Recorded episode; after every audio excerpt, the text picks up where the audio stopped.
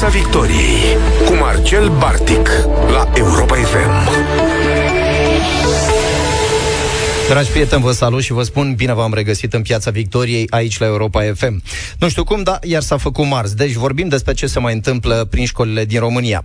Mă rog, sper să nu se nimerească să fie unul din alea trei ceasuri uh, rele despre care se tot vorbește. Suntem, iată, la sfârșitul anului școlar uh, și suntem într-o perioadă în care e mare agitație în școală, pentru că, uh, în fine, acum se încheie mediile, ne ocupăm de completarea catalogelor, deși trebuie să știți că oficial anul școlar nu se încheie acum, se încheie undeva la sfârșitul lunii august. Uh, mai avem de treabă până atunci, mai avem examenele de la uh, evaluarea națională, bacalaureat, uh, acuși bate la ușă și examenul de titularizare. Am așa o senzație că o să, o să avem mult de uh, discutat și atunci. Și, mă rog, aici sper să nu fie cazul, mai sunt examenele de corigență undeva pe la jumătatea lui august și uh, sesiunea de toamnă a bacalaureatului.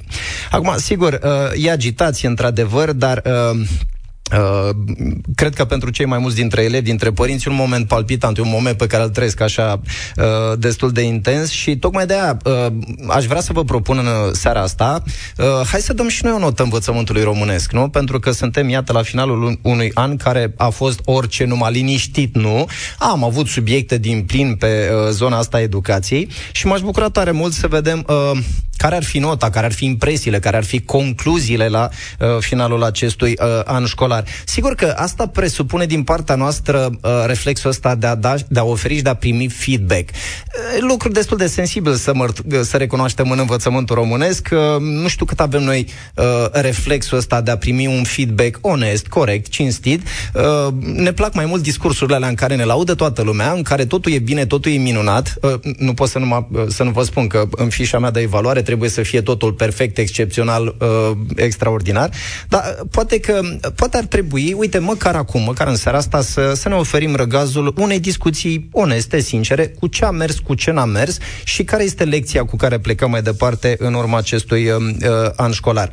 Vă propun așadar o privire retrospectivă asupra lucrurilor uh, care au mers mai bine sau mai puțin bine în sălile de clasă, care sunt concluziile uh, în urma acestui an școlar. Și sigur că n-am să fac acest lucru uh, singur, cu atât mai mult cu cât, iată, una dintre concluzii cred că s-a desprins aproape singură, citeam zilele trecute că sunt aproape 40.000 de absolvenți de liceu care nu s-au înscris la bacalaureat. Nici nu trebuie să mai facem cine știe ce analize aici, pentru că, iată, deja vedem un efect al acestui uh, an școlar. Acum, cât, uh, cât a contat contextul pandemic, uh, cât sunt, de fapt, cauze sistemice ale uh, educației din România, asta urmează să aflăm în această seară, uh, alături de invitații mei, doamna uh, Constantinescu, reprezentanta Federației Naționale a Părinților. Vă salut, doamnă, vă mulțumesc pentru prezența în studio. Bună seara și mulțumesc pentru invitație. Și îi avem alături de noi uh, prin Skype și pe uh, Ariana Dudună, o mai veche prietenă a emisiunii noastre de la Asociația Elevilor din Constanța. Uh, bună seara, Ariana, ne auzi, ne vezi? Bună seara, mulțumesc pentru invitație. Uh, mulțumim și noi. Și îl avem alături și pe domnul profesor Sorin Haiduc, director uh, al uh, Colegiului Preparandia din uh, Arad. Vă salut, domnule director. Mulțumesc mult pentru prezență. Bună seara, mulțumesc. În regulă. Uh, Hai să, hai să vedem care au fost principalele, uh, principalele uh, provocări, principalele dificultăți pe care le-au sesizat părinții în acest an școlar, doamna Constantinescu. Uh, cred că cel mai mult ne-a afectat uh, schimbarea structurii anului școlar. Uh, în momentul în care o vacanță s-a scurtat, una a apărut uh, peste noapte, pe nepusă masă și în final uh, au rezultat două semestre uh, dezechilibrate, uh, cu un al doilea semestru care a fost așa în galop, cu foarte multe evaluări la, spre final și cu copii care acum, la finalul anului școlar, sunt uh, extrem de obosiți și abia așteaptă vacanța. Uh, sper că nu la fel se simt și cei care de astăzi au intrat în examene, pentru că astăzi, de fapt de ieri, au început probele de competențe în cadrul examenului de bacalaurat, deci deja suntem în pline, plină desfășurare a examenelor naționale. Da, da, dacă tot uh, amintim de uh, elevii care uh, au intrat în bacalaureat, uh, cum vă explicați? Uh, e, e, e o cifră imensă, 30-40 de mii de, de absolvenți, am văzut e, în mai multe surse, e, dar totuși sunt foarte mulți. E, sunt foarte mulți, e o cifră imensă, cred că e unic. Nu cred că am mai avut până acum de-a face cu astfel de cifră. Uh, eu sper, n-am informațiile necesare, că nu vorbim de 40.000 de absolvenți, ci vorbim de 40.000 de elevi care de la începutul clasei a 12 respectiv a 13 și până acum s-au pierdut undeva pe drum. Uh, adică sper că nu vorbim efectiv de 40.000 de elevi care au încheiat uh, clasa a 12 sau a 13 și au ales să nu se înscrie pentru probele din cadrul examenului de bacalaureat. Dar care ar fi motivele? Ministrul Câmpeanu a afirmat zilele trecute că, mă rog, principala cauză pe care au uh, identificat-o cei de la minister ar fi contextul pandemic. Clar, contextul pandemic are un efect major, dar nu cred că este singurul. Din punctul meu de vedere ca părinte și din ceea ce observ de niște ani buni în sistem, Uh, cred că cauzele sunt multiple și încep de la situații familiare ale copiilor, uh, imposibilitatea uneori de a se întreține și de a continua studiile și a re- să renunțe, să-și ia joburi mult mai devreme decât uh, ar trebui. Uh, Vorbim de nepăsare, pentru că se întâmplă și lucrul ăsta, copiii la un moment dat să nu se mai regăsească în sistemul de învățământ și să pur și simplu să nu le mai să, să aleagă să nu mai continue, efectiv, fără nicio altă explicație majoră, nu mai vreau, și mă retrag. Probabil vorbim și de copii care nu au reușit să termine cu bine clasa 12, adică ori sunt uh, undeva în situații de corigențe, repetenție, poate și exmatriculați, sigur avem de-a face și cu Uh, genul acesta de elevi. Deci probabil că sunt multiple cauze și sper că nu vorbim, repet, de 40.000 de absolvenți care au ales să nu susțină examenul de bacalaureat. Pe lângă toate aceste lucruri sunt foarte mulți elevi pentru care examenul de bacalaureat nu mai are însemnătate nu consideră că le mai folosește la nimic. Vedem și în piața muncii că sunt foarte mulți antreprenori pe care nu interesează ce scrie în diploma aceea sau dacă ai diploma aceea de bacalaureat și competențele pe care le are viitorul angajat și atunci unii dintre ei consideră că nu mai au nevoie de acest examen, așa zis, al maturității. E foarte grav dacă este așa, pentru că ne arată, este, lucrul ăsta este un indicator al faptului că învățământul românesc este rupt cu totul de ceea ce înseamnă uh, realitatea de pe uh, piața forței de muncă. Uh, Ariana, uh, cum să văd lucrurile astea din perspectiva elevilor? Uh, e, e, a, a fost doar pandemia uh, cauza principală sau uh, tu ai identificat și altele? Aici nu putem uh, face altceva la astfel de întrebări decât să speculăm. Uh, singura metodă să găsim un răspuns real este prin cercetări făcute de specialiști în care se implice eventual și Ministerul Educației. Însă, după cum vedem, în general, Ministerul Educației nu-i place neapărat să facă astfel de analize pornind de la firul ierbii și de la realitatea din teren. Uh, în acest context, consider că pandemia nu este neapărat o cauză directă. Nu putem spune că faptul că există un virus a determinat mm, prin cauzalitate directă uh, că absolvenții nu s-au mai înscris la bacalaureat. Nu. Pandemia a fost mai degrabă un pretext, un context care a generat sau a alimentat diferite cauze, diferite fenomene care deja existau și influențau o prezență redusă la bacalaureat. Și aici putem vorbi de la cauze de, de natură socială, pentru că în pandemie foarte mulți părinți și-au pierdut joburile, Uh, de la sărăcie, pentru că foarte mulți elevi nu au bani să ajungă la școală, uh, nu au bani să se întrețină, sunt nevoiți să se angajeze. Ace- to- toate sunt fenomene care porneau de dinainte de pandemie, dar pe care un astfel de context, într-adevăr, le-a accentuat. Mai mult, Putem vorbi inclusiv de elevi care poate nici măcar nu au uh, participat la nicio oră de curs în ultimul an. Deci anul trecut, care s-a desfășurat online, să spunem, clasa 11 nu au făcut-o absolut deloc, acum nu s-au mai înscris la bacalaureat. Deci uh, vorbim de timpi morți pe care care pentru mulți elevi au reprezentat un punct cheie uh, ce i-a determinat să recurgă la, poate chiar la abandon școlar. Că... Uh, chiar dacă nu vorbim de un abandon școlar direct, doar de a nu te înscrie la examenul de bacalaureat, de multe ori, în practică, elevii care nu se înscriu la examenul de bacalaureat poate nici măcar nu s-au mai dus la școală de un an, doi ani de zile, uh, chiar mai mult timp. Ok, înțeleg uh, sau uh, încerc să-mi dau seama uh, cu privire la faptul că inechitatea ar fi poate una dintre cauzele care au contribuit la starea asta de lucruri, pentru că, în definitiv, vorbeam de contextul pandemic, în, în ideea în care școala online nu a fost chiar accesibilă tuturor uh, copiilor, tuturor uh, elevilor. Nu toți au avut acces la tehnologie, nu toți au avut conexiune la internet și, uh, în fine, deși am văzut, am văzut uh, uh, măsuri luate de Ministerul Educației și de autorități uh, prin care au încercat să înlesnească accesul copiilor la, la școala online. Uh, lucrul ăsta nu s-a întâmplat peste tot. Nu știu, cred, e doar o presupunere, așa cum foarte bine spuneai mai devreme, uh, dar care ne arată faptul că inechitatea rămâne în continuare una dintre problemele grave din sistemul nostru de învățământ. Doamna Constantinescu, voiați să interveniți. Da, mi-am adus aminte acum, am omis o categorie și aș vrea să rog pe Ariana să-mi confirme dacă are aceleași informații ca și mine. Se întâmplă un fenomen de niște ani, uh, acela că foarte multe cadre didactice îi influențează pe anumiți elevi să nu se înscrie în examenul de bacalaureat de teamă de a nu scade uh, nivelul de promovabilitate la nivel de școală fenomenul Brăila, dacă intuiesc bine? Să zicem fenomenul Brăila, dar este un fenomen uh, pe care eu, despre care eu nu cred că e o legendă, adică știu cazuri concrete și cred că Ariana știe mai multe decât mine și nu este în regulă că se întâmplă așa. Te ascultăm, Mariana. Ai informații că uh, s-ar întâmpla așa ceva în școlile din România? Da, într-adevăr avem informații că există cazuri uh, de acest tip. Uh, e un fenomen tragic. Uh, din punctul meu de vedere, cel puțin nu înțeleg de ce un elev care nu poate să ia peste 5 în bacalaureat, deci profesorul îi spune nu te înscrie la bacalaureat că nu poți să iei peste 5, de ce acel elev poate să promoveze clasa 12 într-adevăr, cunoștințele din clasa 12 nu sunt aceleași cu cele de la bacalaureat. La bacalaureat se studiază, uh, se testează toată materia din toți patru ani de liceu, dar nu înțeleg cum un elev care propriu zis nu știe, nu poate să ia peste 5 în examenul de bacalaureat.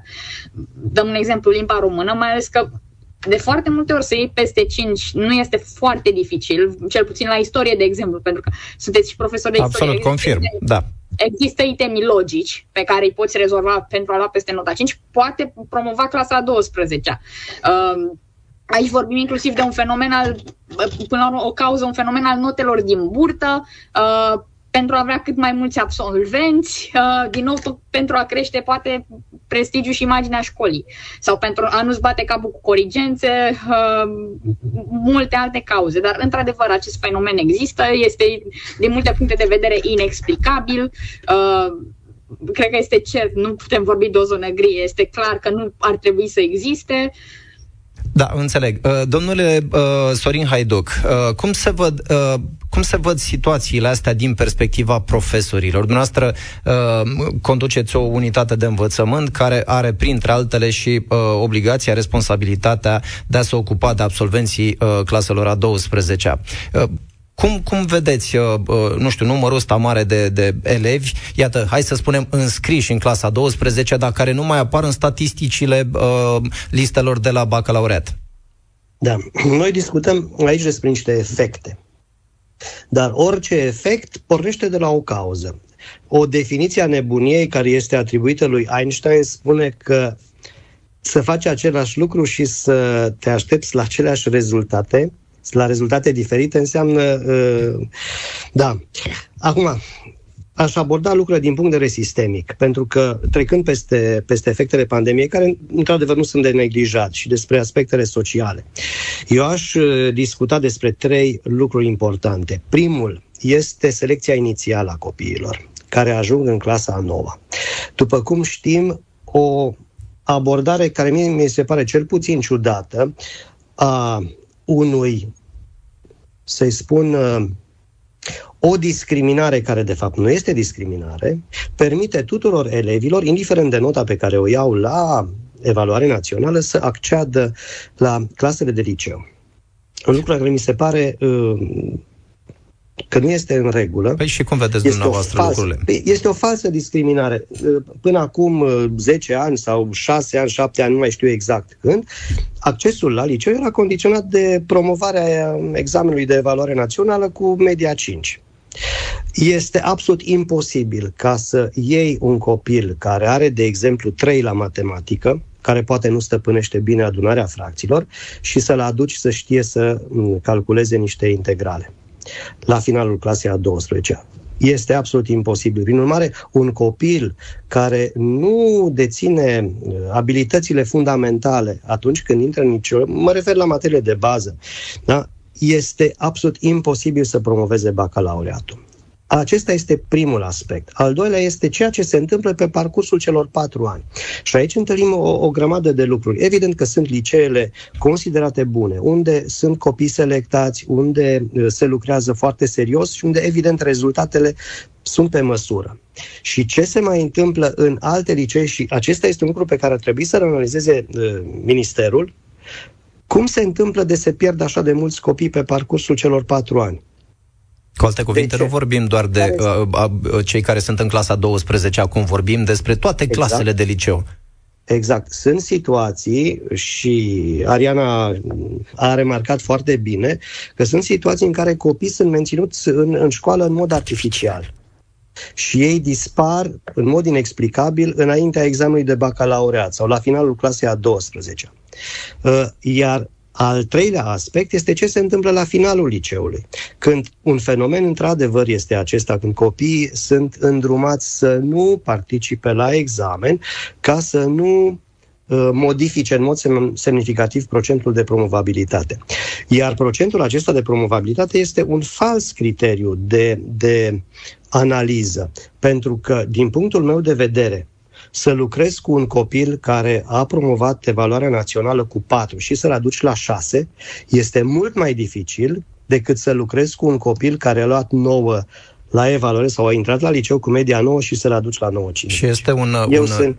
e un da. indicator da. al, uh, să-i spunem, adevăratei performanțe uh, pe care ar trebui să o vedem în învățământul românesc, nu-i așa? Da, acum, uh, domnule profesor, știți, noi, noi facem parte dintr-o societate care are cultul olimpicilor, cultul uh, decariștilor, al celor care iau 10 pe bandă rulantă. Cum reușim noi să-i convingem uh, pe profesori, părinți, uh, societatea în ansamblu, că nu doar asta, nu doar olimpicii reprezintă un indicator al performanței, ci și iată, cum foarte bine spuneați mai devreme, faptul că aduci un copil de la nota 3 la nota 6. Mie asta mi se pare un progres excepțional.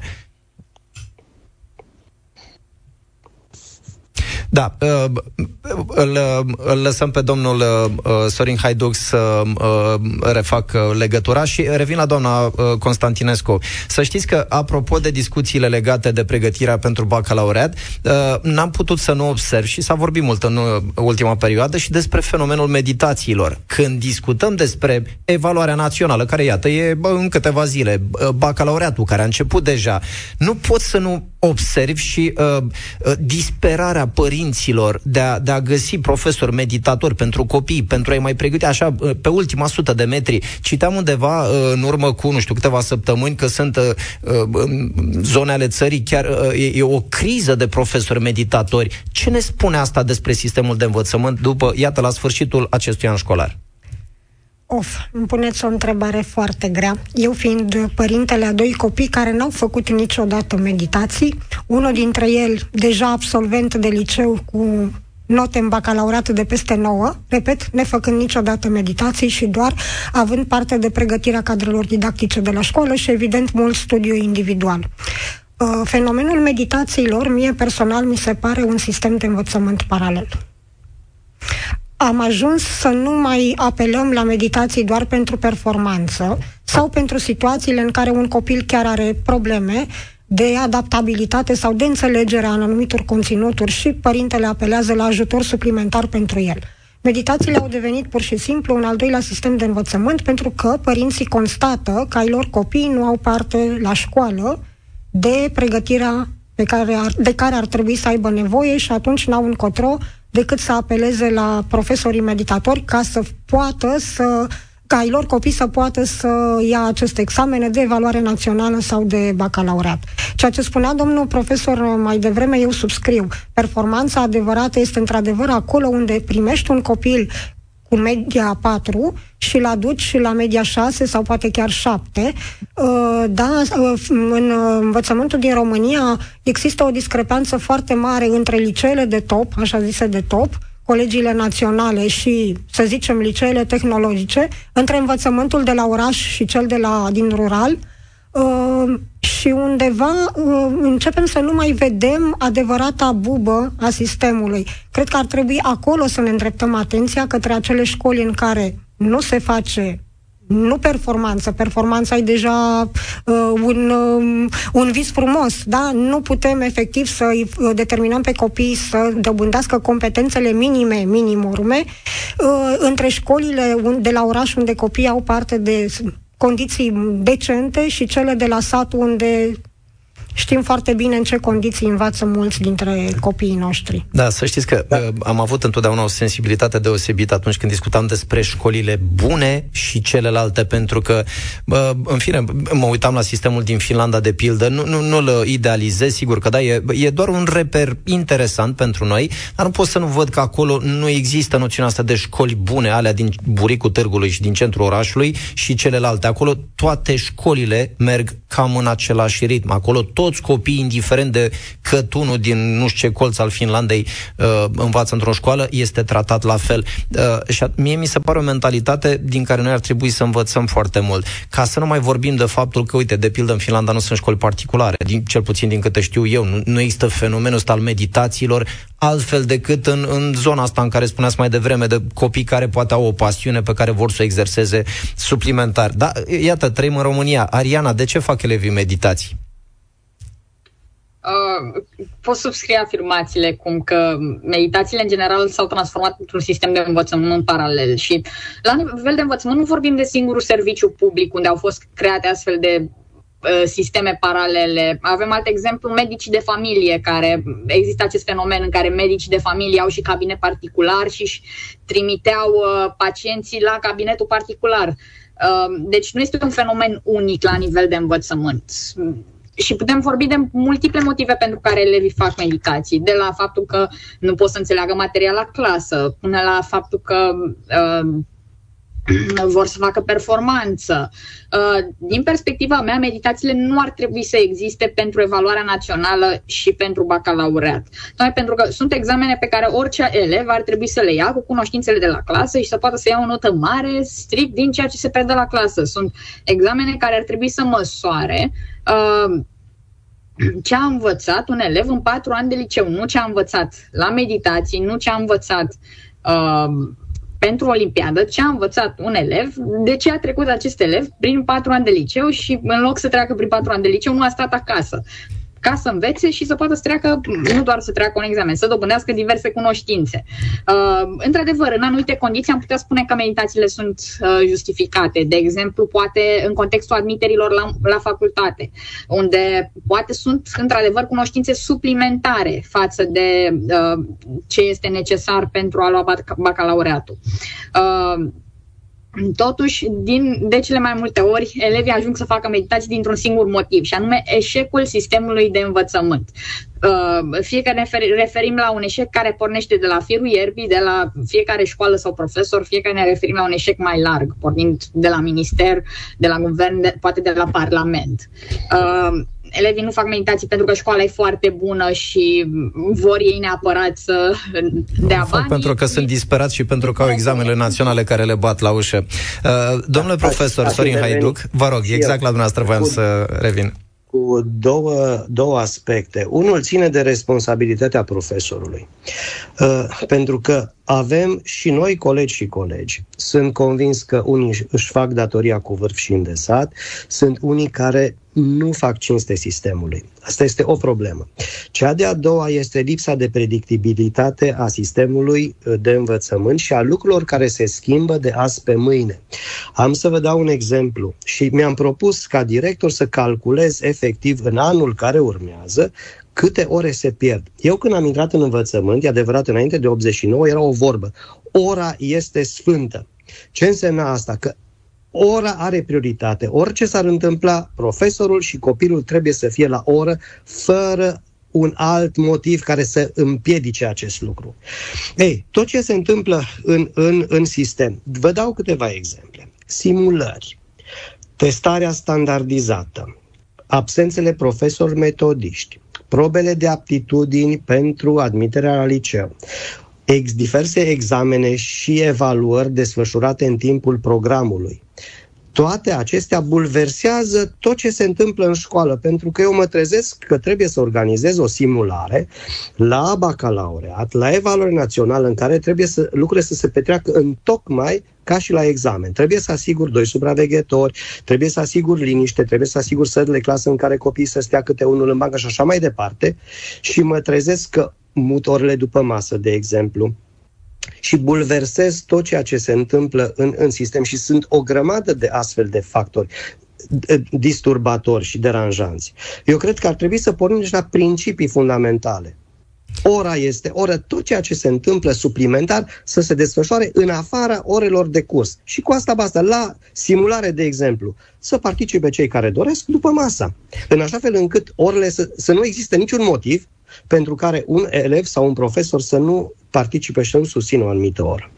Da, da, credeți, eu cel puțin am așa oarece rezerve pentru că mă îndoiesc că e destul de dificil. Am avut și o experiență asta managerială într-o școală și e destul de dificil atât în raport cu profesorii să, nu știu, să-i pui. Știu că, de pildă, într-o școală de stat, uh, dacă profesorul a terminat orele la 1, la 1 și 10 a plecat acasă și e mai complicat să-l chem la școală după amiază, de pildă, timp pe care el îl consideră timpul lui liber. Deși, din câte știu eu, în contractul de muncă uh, și programul profesorilor de la, de la stat este tot de 8 ore. Dar, mă rog, asta ar putea fi o problemă de, de logistică, așa cum poate uh, aceeași problemă o putem întâmpina și în cazul elevilor. Elevii uh, care văd cumva uh, timpul de, de, de după masă ca fiind timpul lor personal. Da, sigur, putem dezbate aici pentru că uh, e, e cred că e greu de găsit soluții pentru, uh, pentru simulări. Poate uh, ar trebui să discutăm despre simulările în sine, pentru ce le facem, de ce le dăm, trebuie să uh, ne asigurăm că elevii și profesorii le înțeleg uh, importanța și necesitatea. Dar, domnule profesor, vreau să vă mai întreb ceva, că uh, cu ocazia discuțiilor legate de meditații, domnul Câmpeanu a și spus la un moment dat că uh, există perspectiva unor măsuri, a unor uh, sancțiuni cu privire la profesorii care fac meditații cu elevii de la clasă. Ăsta este un fenomen uh, Uh, interesant despre care ar trebui să discutăm și uh, amintea chiar, uh, am, mi-am notat termenul respectiv, că e unul nou în vocabularul utilizat prin școlile noastre, de titularizare. Și aici sunt două perspective pe care vi le propun spre discuție. În primul rând, uh,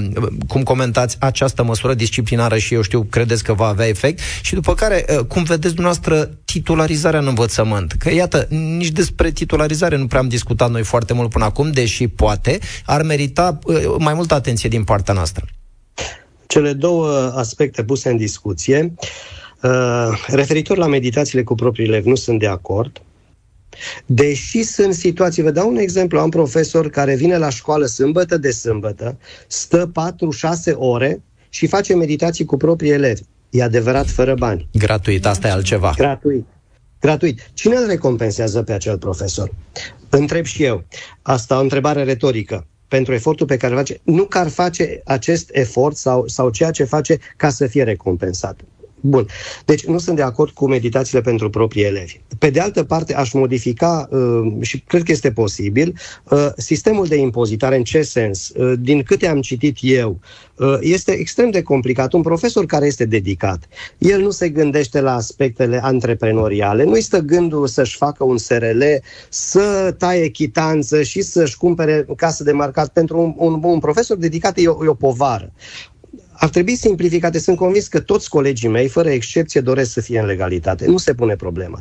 Dar dacă lucrurile s-ar simplifica, ar fi, ar fi totul în regulă. Da, eu sper, eu sper să ne audă. Eu sper să ne audă cineva care are putere de decizie în momentul de față, cu atât Sperăm. mai mult cu cât, inclusiv pentru colegii noștri, ar fi uh, un beneficiu financiar consistent. Gândiți-vă că dacă uh, ei practic încasează niște bani nefiscalizați, uh, ei nu se vor regăsi în niciun fel, nici la pensie, nici în asigurările de sănătate sau alte drepturi pe care le mai au ei. Practic și-ar face un, uh, un serviciu, dar sigur că da, aveți dreptate, cu uh, uh, condiția ca autoritățile să simplifice uh, procesul ăsta birocratic referitor la, la titularizare sau la, la acest aspect uh, a sistemului românesc, în care un profesor devine titular pe viață, aici am o observație și anume, există mulți colegi care la adăpostul acestei uh, perspective de pensionare din același loc uh,